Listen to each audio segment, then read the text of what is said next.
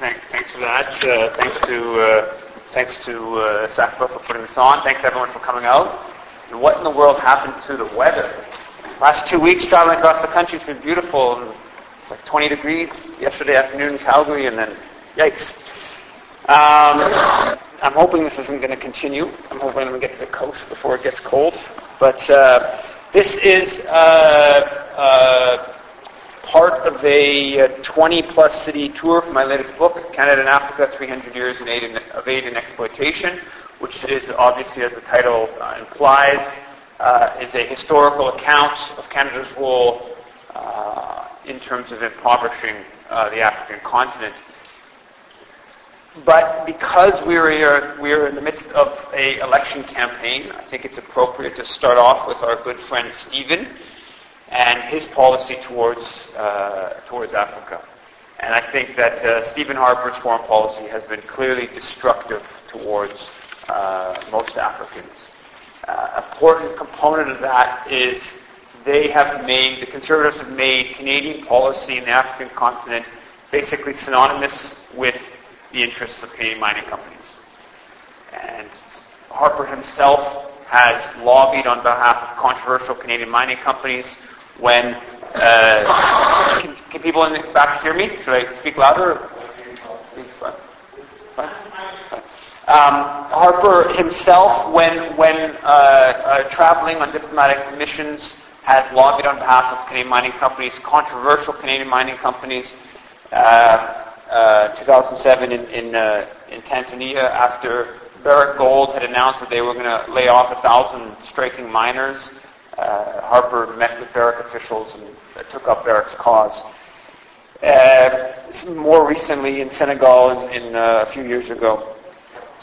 So Canadian diplomats across the continent spend much of their time uh, lobbying, working on behalf of Canadian mining interests. Also, Canadian uh, aid, tens of millions of dollars of Canadian aid money across the continent has gone into supporting mining interests.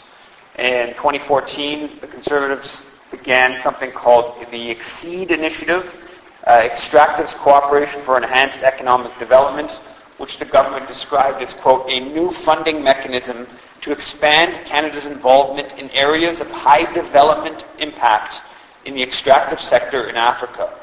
When the Canadian aid money goes into Exceed, what they're talking about, the objective of, of this initiative, uh, they talk about high development impact. What that really means is shareholders in Toronto, uh, Vancouver, Calgary, uh, uh, being uh, uh, receiving the benefits of, of the natural resources in different uh, African countries.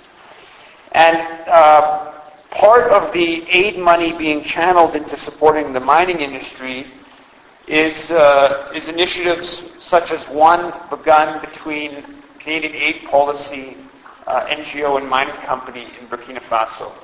Basically, in 2011, the government put up five and a half million bucks for Plan Canada to work with a Canadian mining company operating in Burkina Faso that was uh, uh, controversial um, uh, mining operations. And the objective really of the Canadian Aid Project was to pacify local opposition uh, to the mine. So the Conservatives are backing the mining industry aggressively through at the aid level, also at the level of, of signing foreign investment promotion and protection agreements, which the Harper government has signed more than 10 FIPAs with African countries or governments. And uh, a foreign investment promotion protection agreement, what it does is it provides Canadian companies with the ability to sue African governments in international tribunal for lost profits. Lost profits because of a gun, uh, government expropriating a mining concession, and even potentially because of government uh, uh, bringing about uh, domestic procurement rules, which would mandate uh, mining companies to buy products uh, internally to you know, create jobs, local jobs, create local business. So the Harper government has been signing these FIPAs uh, with uh, um, many different African countries are negotiating or signing them. Uh, they've announced the number of the FIPAs at at uh, the Prospectors Development Association of Canada meeting in Toronto. So it's uh, they make it very clear that these FIPAs are about advancing the interests of mining companies or protecting the interests of mining companies is how they would frame it. And um, the FIPAs are locked in effectively for 16 years. So even if it's a elected government in Cameroon that signs the accord, they lock in future governments for more than a decade and a half, right? Which is a uh, undermines uh, electoral democracy. Now, in a more egregious example of that, the Harper government signed a FIPA with the government in Burkina Faso in the spring. The government of Burkina Faso was a caretaker government because in October of last year, uh, there was a popular revolt against the 27-year regime of Blaise Compaoré, which was a, operated incredibly pro-mining and incredibly pro-Canadian mining uh, uh, policy. And so there's a caretaker government, no pretense of electoral legitimacy, that's supposed to be preparing the way for elections, which, are, which were planned for in the coming days, now look like they're going to be postponed because of been uh, political, there was a coup and then a counter coup, um, um, or that was a coup that was overturned uh, in uh, about a week ago. Uh, so signed, signed the FIPA with a government with no pretense of electoral legitimacy that will lock in all future governments to, to the FIPA. And I should point out that in case of Burkina Faso, Canadian companies dominate the mining sector, and beyond that, they actually are the Canadian mining companies are the biggest foreign investors uh, across the board within the Burkina Faso uh, uh, economy. So the Harper government pursued a very aggressive pro-mining policy across the continent. Uh, they've done so, as I alluded to, uh, even when companies are engaged in abuses. And in the book, I detail uh, 12 or 13,000 word chapter that goes into numerous different examples of Canadian mining companies' abuses across the continent, often working very closely with government officials, sometimes receiving aid money, uh, etc.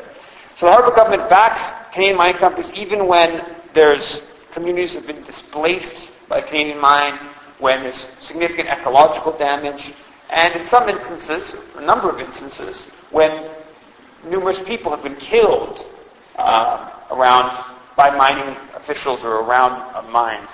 And the worst example of that is probably a Barrick gold mine in Tanzania, where there's been a, towards two dozen people killed in the past decade by a Barrick, by Barrick Gold uh, security officials or police paid for um, by, uh, by Barrick Gold.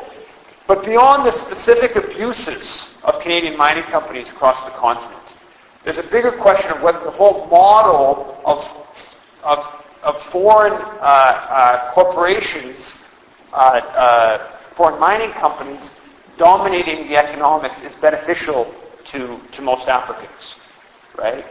The profits generally leave the country. Much of the, uh, the uh, management positions, engineering positions are often uh, people from outside the, outside the continent. And, uh, and, uh, and in fact, I think it is a good case to be made that the, the model of economic development based around foreign companies extracting natural resources uh, is really the, the, uh, the uh, uh, strengthening of, or the, the deepening of the model of, of de- development that brought about by colonialism whereby African countries were sources of, of uh, raw natural resources, value-added production uh, taking place uh, elsewhere. So the Harper government backs the mining industry uh, despite abuses, despite uh, it being uh, an industry certainly that benefits some Africans. There are there's a rise of an African billionaire class. There are Africans benefiting, but the majority of the population is not from a mining-oriented economic model. Shifting gears, in 2011, the Harper government waged war on Libya. Uh, Canadian general led the NATO, uh, NATO forces. Uh, there were seven Canadian fighter jets that participated, a couple of Canadian naval vessels. And it was in flagrant disregard of international law, violation of this international law. Uh, the, a number of media reports discussed how there were Canadian troops on the ground in Libya. UN Resolution 1970, 1973 Security Council resolutions explicitly precluded foreign forces from Libyan territory. There was a Waterloo-based company that provided drones to the rebels uh, and a Canadian military man that trained the rebels in use of the drone, and uh, or a former Canadian military man. And uh, UN resolution called for an arms embargo of Libya. Also, uh, Montreal-based Garda World, private security company, biggest private, privately held private security company in the world. Garda World operating on the ground, supporting the rebels. UN resolution called for no uh, foreign mercenaries. So Canada's role in Libya, and a whole different, le- a whole number of levels, was in quite explicit violation of international law. And for that alone, Stephen Harper should really be brought uh, uh, brought to trial. The consequences of Canada's role in Libya have been significant. Right? The country totally destabilized now. Uh, the rise of, of, uh, of, ISIS or Islamic State, Islamic State, civil war going on in the country. Thousands of people were killed in the direct violence of the NATO uh, campaign, but there's been thousands, probably tens of thousands more that have died in the sort of instability and the destabilization that came with the NATO uh, uh, operation. the and, and in fact, uh, a, a, significant part of the sort of refugee crisis that we've heard a lot about in recent weeks, uh, Libya has really been a, uh, the destabilization of Libya has, has paved the way for uh, part of that, part of the refugee crisis. Libya has been the staging, staging uh, point for uh, a number of refugees uh, into Europe. The context of the war on Libya has, and its role, its ties to the African continent and military policy in the African continent are also important. So Gaddafi was resisting, whatever you want to say about all kinds of elements of Gaddafi's uh, policy, about his repression and whatnot, he was resisting the U.S. Africa Command's uh, installation on the continent. U.S. Africa Command being the Americans' military uh, regional command, uh, which has previously been based in uh, Germany with CENTCOM, uh, Americans have been trying to push that onto the continent. And so enough people have suggested that's one of the reasons for desire, desire to get rid of, uh, uh, get rid of Gaddafi. But for, from a Canadian perspective, and Canada has been going along with the U.S. Africa Command, which I detail in the book uh, a bit, and I'll detail a bit here. Part of the the the, uh, the context of Canada's military footprint in the continent Canada has been supporting African Union forces uh, in a number of different areas, obviously in Somalia and in Sudan, but also the Canada has been spending tens of millions of dollars in terms of building up the African Union African Standby Force, which is basically which has uh, a central uh, a force and then regional uh, components across the continent. And uh, the, the African uh, Standby Force, or Canada's role in building up the African Standby Force, is done under the rhetoric of African solutions to African problems. That's how Canadian officials describe supporting African Union forces. But in the case of Libya, there was quite clear African solution to African problem. So the African Union put forward a number of different peace proposals to end the conflict in Libya. To the point where heads of state from different African governments traveled to Libya in the midst of the conflict to try to negotiate a solution, to bring about a solution. But in that instance, when the African solution to an African problem wasn't in alignment with Ottawa, Washington, London's geostrategic uh, objectives, they were completely ignored ignored to the point where they're not even reported on in our media.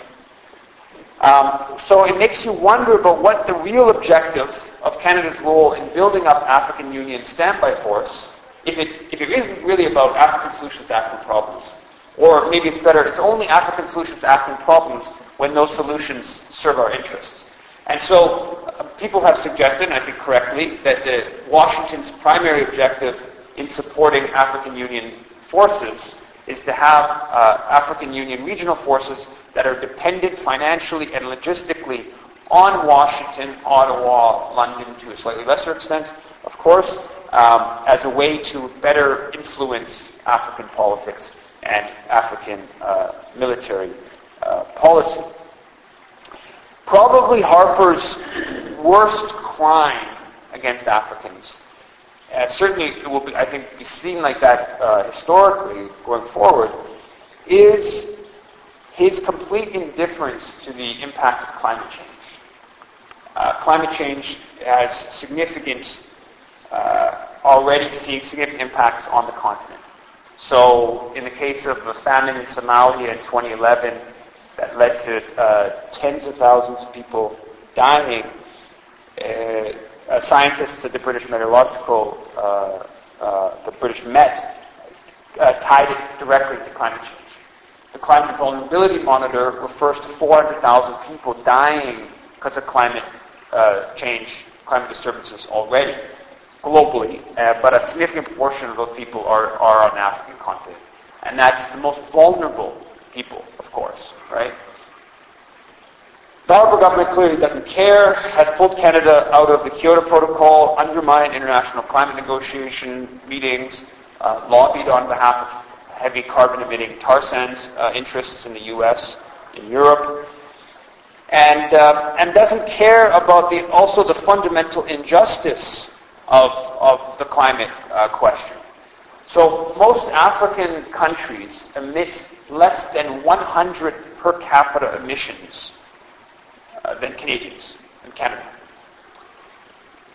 So despite feeling the brunt of the impact of climate disturbances, obviously those impacts are increasingly being felt here as well, but, but uh, at a much greater degree on the African continent, uh, despite be uh, feeling the brunt of those uh, uh, impact of climate change, there's very little African governments and African political systems can do about it because their, their responsibility for carbon emissions is so low. Uh, uh, so, uh, relatively speaking, at least. And um, the Harper government's indifference to the impact of, of climate change on the continent reached a kind of a symbolic high point in 2013 when they pulled Canada out of uh, um, the United Nations Convention to Combat Desertification in countries seriously affected by drought and or desertification, particularly in Africa. That's the actual name of the UN, uh, the UN body. Um, they might need a PR firm to help them out with that. but, uh, but so this is basically a body that uh, gathers research on the impact of, of climate change. And, uh, and the Harper government saved Canada about $150,000 a year by pulling out of the body. Inconsequential amount in the federal government budget, of course. But it was highly symbolic, I think, of their complete indifference to the impact of climate change. And Canada is the only country not part of the, of the UN Convention. And, uh, and I think it's motivated by a mixture of, of hostility towards science around climate change and uh, ambivalence towards uh, the United Nations. So Harper's policy across the African continent, I think, has been quite destructive. Harper is, uh, is uh, uh, uh, you know, needs to be defeated on October 19th. As I've said elsewhere, I, I, you know, he's, he's vile. Um, for what he's done in Libya. He should be uh, he should be brought to international uh, tribunal. Maybe at another time in history, the people would have dealt with him differently. Um, but unfortunately, it won't be enough.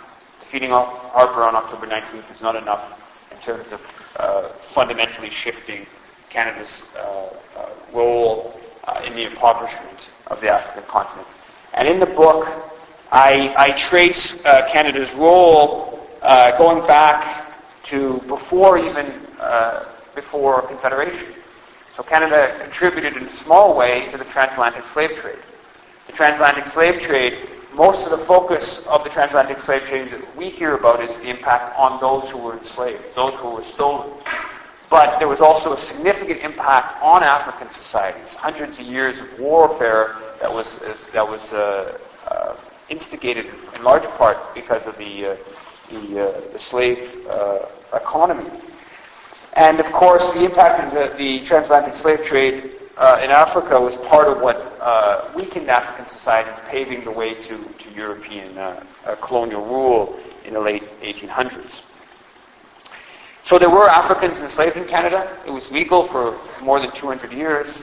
There were Canadians, in quotations, that participated in helping the British put down revolts uh, in, the, in the Caribbean, particularly the uh, slave revolts, the, the, famous Haitian Revolution of 1791. There were Canadians uh, that participated in trying to suppress that. The, the, naval base in Halifax, British naval base there, was used uh, to, uh, to uh, suppress the uh, slave revolts in the Caribbean at that time.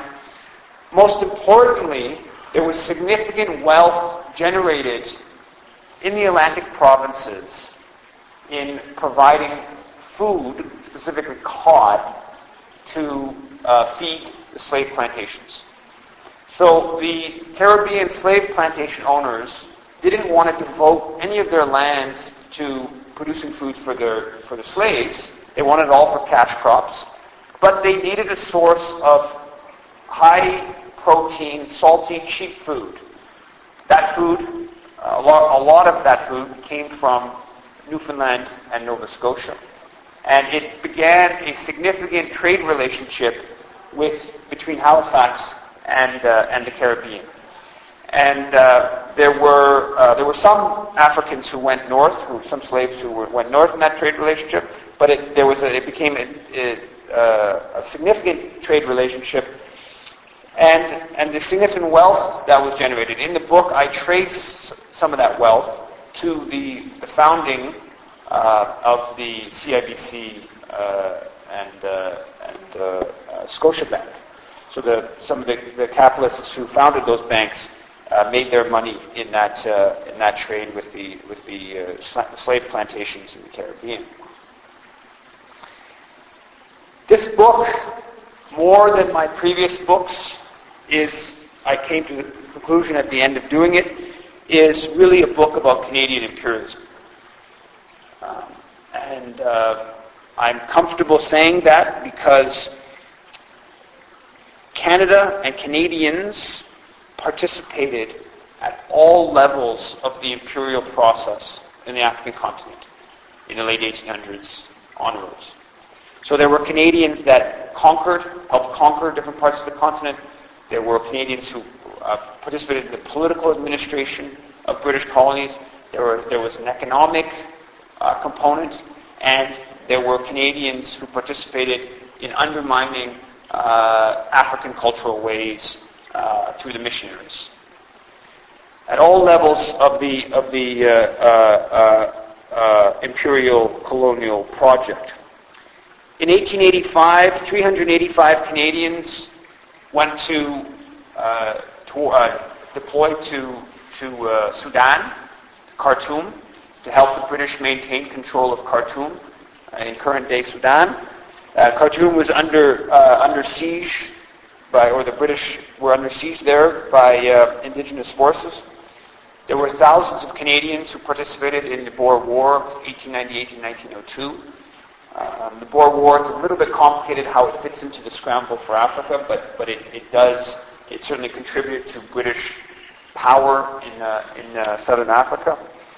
And there were dozens, probably hundreds, of Canadians that participated in conquering different parts of the continent, primarily with the British, the British military forces, uh, but also, in one instance at least, with uh, the Belgian uh, king. Most of these Canadians in the late 1800s who went and helped conquer different parts of the African continent they were trained at the Royal Military College of Canada in Kingston, Ontario, which was set up in 1876 to train, in large part to train uh, Canadians to be officers with the British military.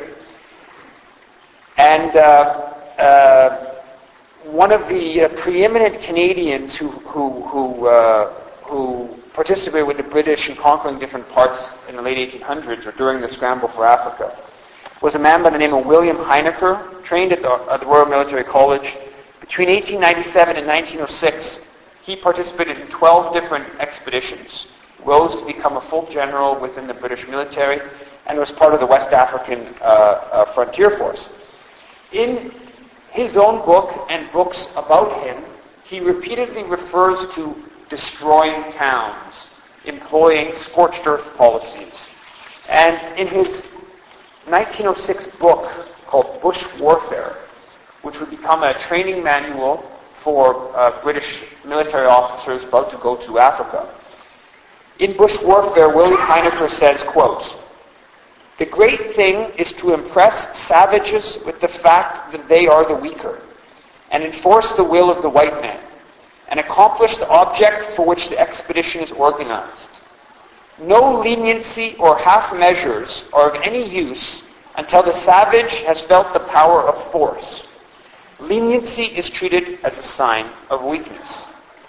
Right? So this is an indication of the sort of brutality, the racism that uh, Canadian uh, military officer was, uh, was uh, believing and promoting. Another prominent Canadian in uh, different expeditions in Africa was a man by the name of William Stairs from uh, Halifax, from a very prominent family in Halifax. And Stairs was part of two major expeditions on the continent. The first one was uh, the uh, Emin Pasha Relief Expedition, which became quite uh, infamous in, uh, in, in Britain at the time. And it was the first expedition of Europeans to cross the continent uh, uh, through, the, through the middle of the continent, through current-day Congo, and it took nearly, nearly three years. All kinds of horrible brutality that was part of the expedition. And, and Stairs who was trained at the Royal Military College, one of the first Canadians uh, trained at the Royal Military College, he uh, held a diary for his, his expedition. And in that diary, he talks about ransacking the place. He talks about uh, taking uh, carriers, which are effectively slaves, just basically enslaving people for short periods of time. And in one passage, he says, quote, It was most interesting lying in the bush and watching the natives quietly at their day's work. Some women were pounding the bark of trees preparatory to making the coarse native cloth used all along this part of the river. Others were making banana flour by pounding up dried bananas. Men we could see building huts and engaged in other such work boys and girls running about, singing, crying, others playing on a small instrument common all over Africa, a series of wooden strips bent over a bridge and twanged with the thumb and forefinger. All was as it was every day until our discharge of bullets, when the usual uproar of screaming of women took place.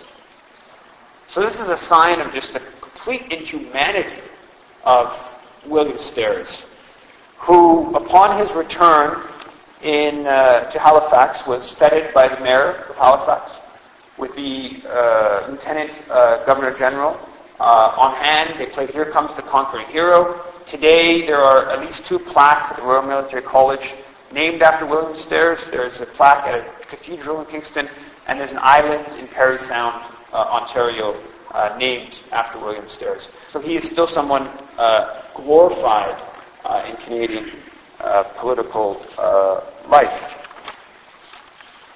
And Stairs, I should have mentioned previously, Stairs actually in the second expedition that Stairs was part of, he, he, he, had, he led an expedition of, of, of towards 2,000 men. They conquered, he conquered the Katanga region of the Congo on behalf of King Leopold II. Uh, the Katanga region, it was actually it's uh, about 150,000 square kilometers added to King Leopold's uh, so-called Congo Free State. And I'm sure some people have read uh, Adam Hochschild's book about uh, King Leopold's ghosts. Uh, King Leopold would implement a, a, brutal system of rubber extraction that led to uh, literally millions of people uh, uh, dying or being being killed.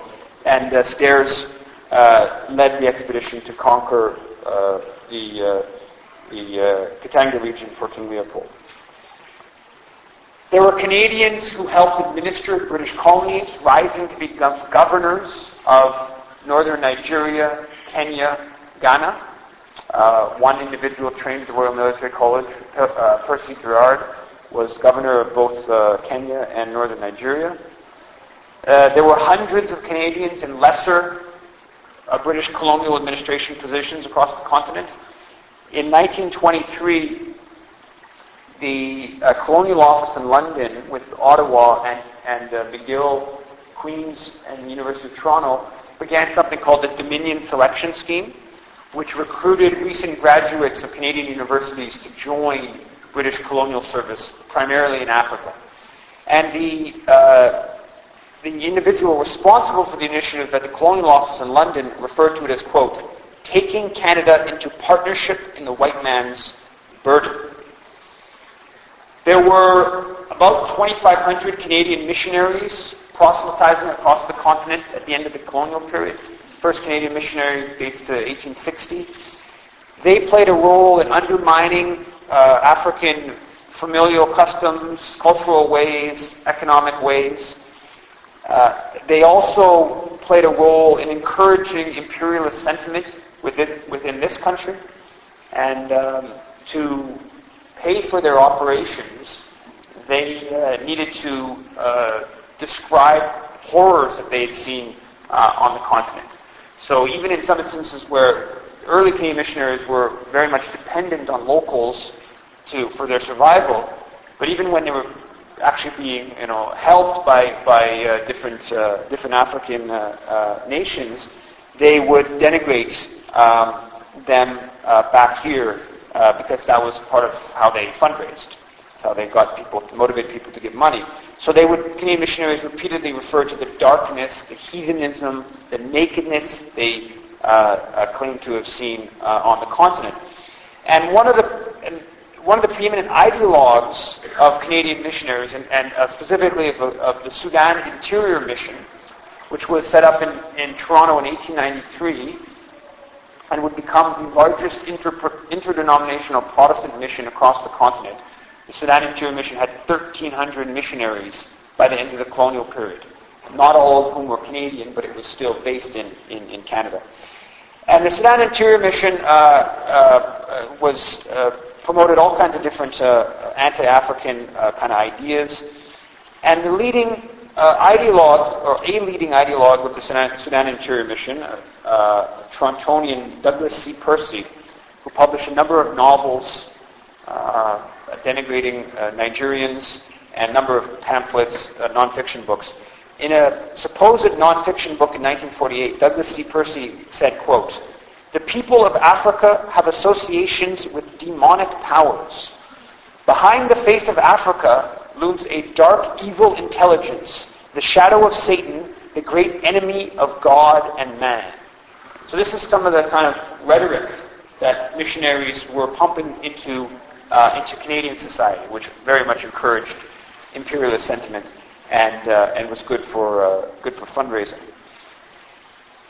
Canadian missionaries, as I mentioned, worked to undermine, to civilize uh, uh, Africans, which meant in large part undermining uh, cultural ways. They often did so hand in hand with colonial administrators in the book, I talk about, I, I, I, show examples of, of, Canadian missionaries working with Canadian colonial administrators uh, uh, to do so, in the case of Uganda. And to get a sense of just how much uh, so that the missionaries worked with the imperial colonial project, I list and put forward a number of examples of Canadian missionaries doing so in the book. But one, I think, particularly extreme example is a Canadian Jesuit in southern Africa in 1890 Alphonse Daignault, who headed up a small mission post. He actually provided health services to Cecil Rhodes, uh, famous British imperialist. Cecil Rhodes' forces, which were, were sent an expedition from South Africa into current-day Zimbabwe to conquer uh, the uh, Ndebele people.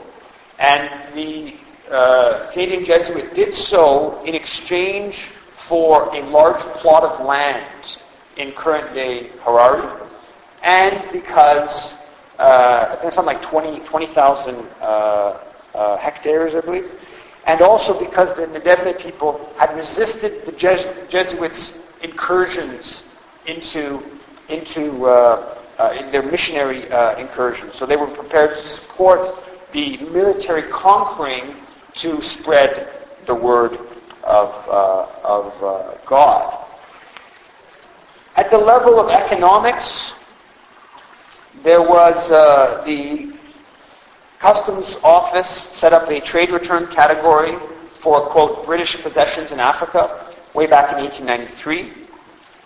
Canada had its first trade representative in South Africa in 1902, trade representative who was responsible for uh, a number of British colonies in uh, southern, southern and southeastern uh, uh um, part of the continent. Alcan, uh, company, a Montreal-based company, uh, begins prospecting in Guinea in 1916, sets up a mine in 1928. Bata Shoes, a Toronto-based company, begins operations in the 1930s on the continent. By the end of the colonial period, it dominates the uh, shoe selling and, and, shoe making in uh, more than a dozen different uh, colonies. So there was an economic uh, component, not, not, not as significant as Canada's uh, economic uh, dominance in the Caribbean. Canadian banks have dominated the Caribbean going back more than a century. Um, not maybe as significant as, as Canada's role economically in much of Latin America historically, but nonetheless there was a Canadian economic ties to European colonialism, and that those ties grew as the colonial period moved on. Diplomatically, Ottawa basically endorsed European colonial rule in Africa. To the extent that between 1950 and 1958, Canada delivered $1.53 billion, worth about $8 billion in today's money, in NATO Mutual Assistance Plan weaponry to European NATO powers, primarily Britain, France, Portugal, Congo. What were Britain, France, Portugal, Congo doing in the 1950s in Africa? Anyone?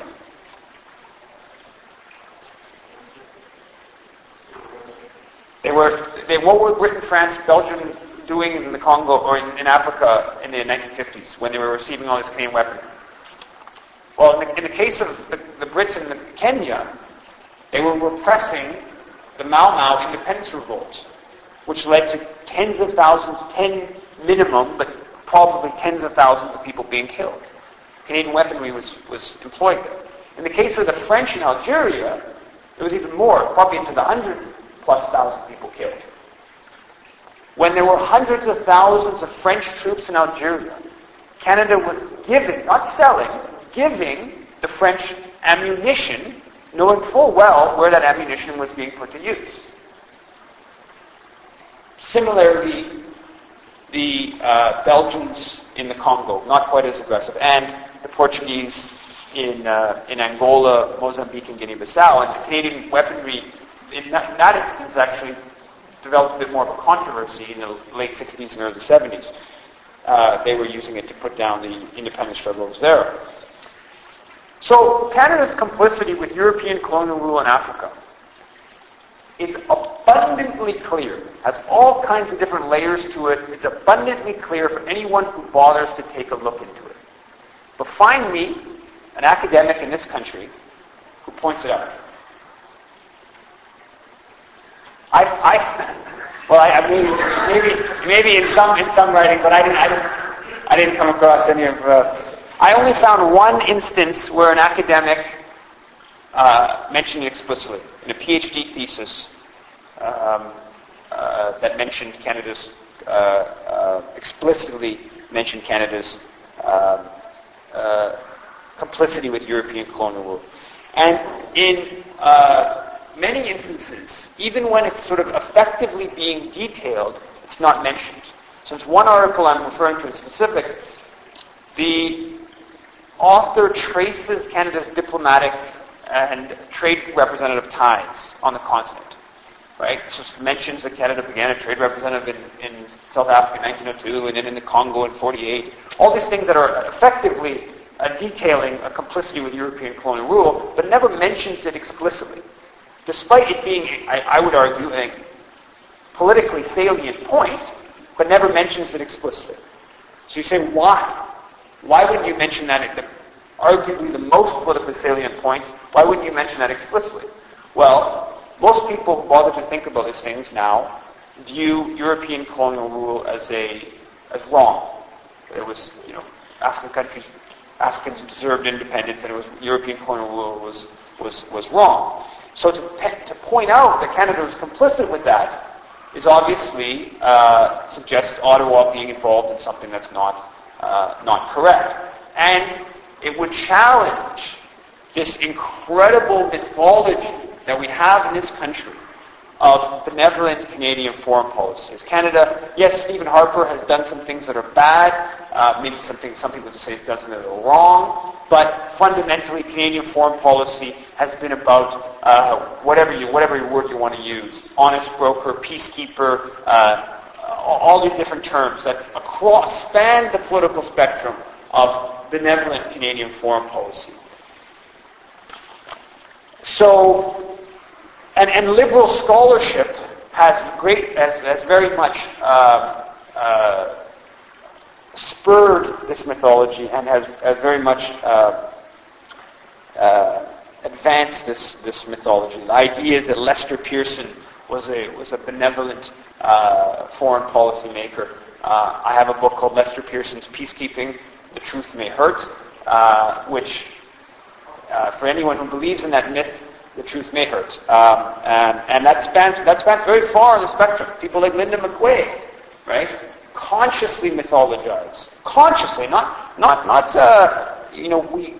She cites books that talk about Lester Pearson's role in the war in Vietnam and completely ignores the fundamental points of what, what the what the book um, actually says of what he did. Consciously mythologizes. Anyways, a little, a little off off, uh, off track with that, but but so, so Canada was complicit with European colonial rule, and liberal scholarship and academia has very much um, uh, suppressed or, or ignored uh, that complicity.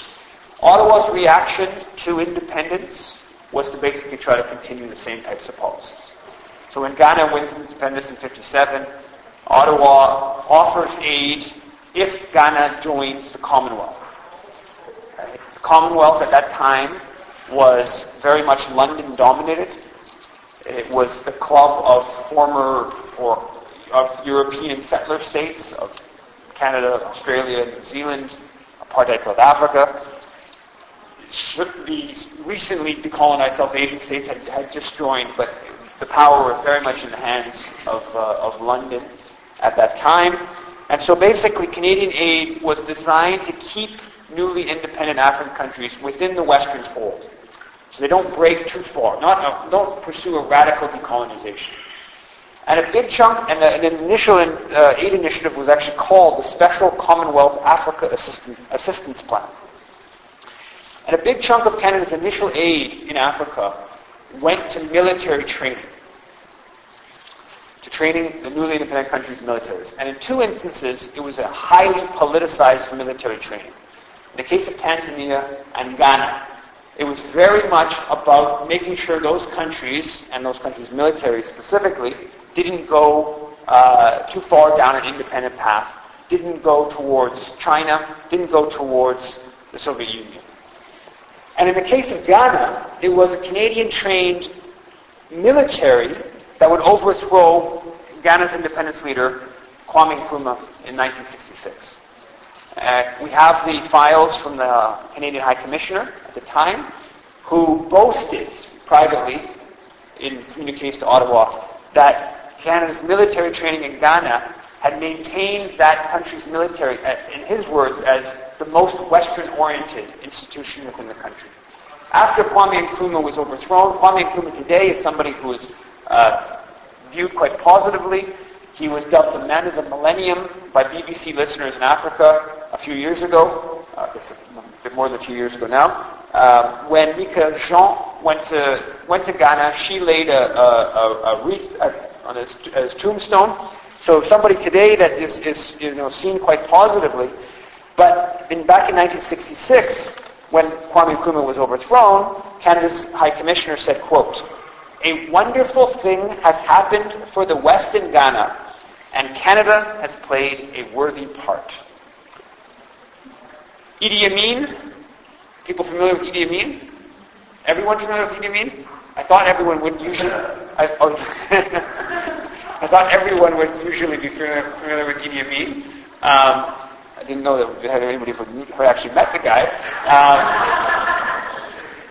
but uh, so basically, Idi Amin is now, you know, there was the last king of Scotland, seen as this uh, killed many people, crazy, on and on and on. What's not stated in all of this is that Canada s- supported Idi Amin's coup against Milton Obote. That was a coup that was very much backed by London, Washington, Israel, uh, to, a, to a lesser extent. And uh, Idi Amin was, uh, was a, a, British military uh, man in, in, Kenya during the Mau Mau revolt, so he participated in suppressing the Mau Mau revolt. And Falconbridge was not happy with Milton Obote, who was uh, Uganda's independence leader. The Falconbridge had a, a major mine in uh, Kilembe mine in western Uganda, but then in the 1950s during the colonial period. Falconbridge wasn't happy. Canadian company wasn't happy with uh, with uh, Milton Obote for increasing copper tax exports, tax exports on copper. Yeah, Bata Shoes wasn't happy with some mild nationalist policies that uh, Milton Obote was pursuing. And it appears that Ottawa supported the coup against uh, uh, Milton Obote, supported Idi Amin's coup. So in the House of Commons, Trudeau was asked on a number of occasions whether, uh, to basically his opinion or government's opinion on Idi Amin's coup, refused to condemn the coup. And I, I cite a, a few different files in the book above suggesting Canada's complicity with the coup. The strongest example is from a, a book by an Alberta bureaucrat who was about to go on a CIDA internship to Uganda. And uh, he uh, asked the Canadian International Development Agency official in Uganda uh, their opinion, this is right at the time of the coup, their opinion about Idi Amin's coup. And the CIDA official, she said, quote, the new administration favors democracy and Western civilization's democracy while the former one favored the communists. So Idi Amin favored Western civilization's democracy, which might tell us more about Western civilization's democracy than she was intending uh, uh, to, to, to state. So I don't want to exaggerate the point, but Canada seems to have supported uh, uh the coup against uh, Milton Obote by Idi Amin, with all the consequences that has had on Ugandan political economic uh, life. More significantly, Canada's most significant role in a post-independence uh, coup against a progressive African leader was in the case of Canada's role in the undermining and assassination of Patrice Lumumba in the Congo. Patrice Lumumba now is widely seen quite positively, a revered figure, in many Pan-African socialistic kind of milieu. Uh, he was elected uh, at, at, at, independence, and he ended up only having a few months in office. Basically, the Belgians, which had uh, operated a particularly brutal uh, form of colonialism in the Congo, upon independence, they were willing to basically uh, give political independence, but they wanted to maintain economic control, particularly the vast mineral resources in the east of the Congo. And when Lumumba pursued a more radical form of decolonization that basically said, no, we want, we want to really take control of our country, politically, economically, militarily, uh, uh, Belgium supported the secessionist movement in the east of the country. Lumumba turned to the UN for a force to protect the the territorial integrity of the newly independent country to protect his government. Washington viewed the UN force from a very different perspective. Very much used the UN force to undermine Lumumba. Canada provided 1,900 troops for that UN mission. Canadian troops dominated in the uh, intelligence gathering positions within the UN force, and they very much worked to undermine Patrice Lumumba. Privately, uh, John Diefenbaker, Prime Minister at the time, referred to Lumumba as a, quote, major threat to Western interests. Canada supported the, Dag Hammarskjöld, the head of the UN's anti-Lumumba position. Canada, the money, the aid money put into the country very much, uh, or went to supporting the UN mission through the UN mission as a way to support the UN mission and to undermine Lumumba. And uh, a Canadian colonel who was uh, the head Canadian military man uh, when Lumumba was assassinated, uh, Jean Berthiaume, he would boast decades later that he had told Joseph Mobutu, who would become the dictator for more than three decades, who at that point was the head of the military, he told Joseph Mobutu where Lumumba was when he had escaped house arrest, and, uh, and told Mobutu to dispatch a flight with soldiers to, to capture Lumumba. There was a Canadian on the, on the flight. They captured Lumumba. A few weeks later, Lumumba's dead, and then his body uh, dissolved in acid. So Canada actually played a fairly significant role in the uh, undermining and assassination of, uh, of uh, Patrice uh, Lumumba. More recent years, Canada's imperialistic policy on the continent has continued uh, with regards to structural adjustment. Canada spent tens, probably over $100 million in money supporting the World Bank, through the World Bank and the International Monetary Fund, in supporting structural adjustment programs across the continent. Structural adjustment programs are basically policies to reform countries' economies in the interests of corporations, in the interests of foreign investors. Usually it means privatizing state-owned companies, liberalizing rules on uh, uh, foreign investment, uh, reducing uh, labor uh, standards, etc. Alongside the money through the IMF and the World Bank, the Canadian International Development Agency spent tens of millions of dollars in direct support for structural adjustment. Usually what that meant is providing money to governments that followed the, followed the economic reforms that the International Monetary Fund and the World Bank were, were promoting or pushing. But in some instances, it also, there was more of a stick that was more the carrot. There was also more of a stick element to it. And so when, when African governments didn't, didn't follow orders from the World Bank and IMF, Canada withdrew its aid money. In the case of uh, uh, Zambia, Tanzania, is, that's been uh, well documented in the late 1980s. And in the case of Zambia, Canada's support for the structural adjustment program there, or structural adjustment programs there, in the late 1980s, early 90s, led to a Canadian, a former Vice President of the Bank of Canada, uh, being appointed the Governor of the Bank of Zambia. So the person in charge of monetary policy in the country, Uh, uh, uh, partially responsible for implementing structural adjustment, was a was a, uh, a former Vice President of the Bank of Canada. And a, an African media outlet at the time referred to it as, quote, a white Canadian who came to de-Zambianize the bank post under controversial circumstances.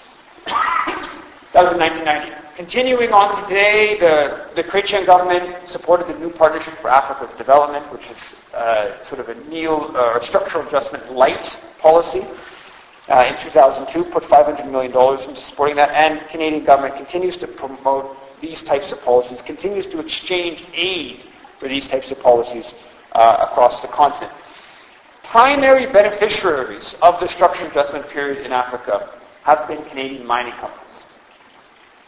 Canadian mining investment on the continent has gone from less than $250 million in 1989 to more than 300, uh, to more than 31 billion dollars in 2011, a 150-fold increase, directly tied to the privatization of state-owned mining companies, the reduction in royalty rates that came with uh, uh, structural adjustment, the loosening of restrictions on, on foreign investors that came with structural adjustment. So Canadian companies have been primary beneficiaries, okay, mining companies. And today, on the African continent, Canada is a mining superpower. outside of South Africa, in, in pretty much all of the uh, uh, major uh, uh mining countries, Canadian companies dominate, and often dominate overwhelmingly. And Canadian aid money, Canadian companies have been involved in uh, rewriting countries' mining codes. Generally, when those mining codes are rewritten, they tend to be better for foreign investors. Um, and so people often talk about how China is buying up Africa's resources. But on a per capita basis, Canada is buying up uh, Africa's resources infinitely greater rate than China or Canadian companies are. So, moving towards a conclusion, I hope that I have uh, laid out a fairly grim case of Canadian about Canadian foreign policy in Africa. I hope no one was assuming that it was going to get a more grim story. And if you were, I could maybe keep going into some more details.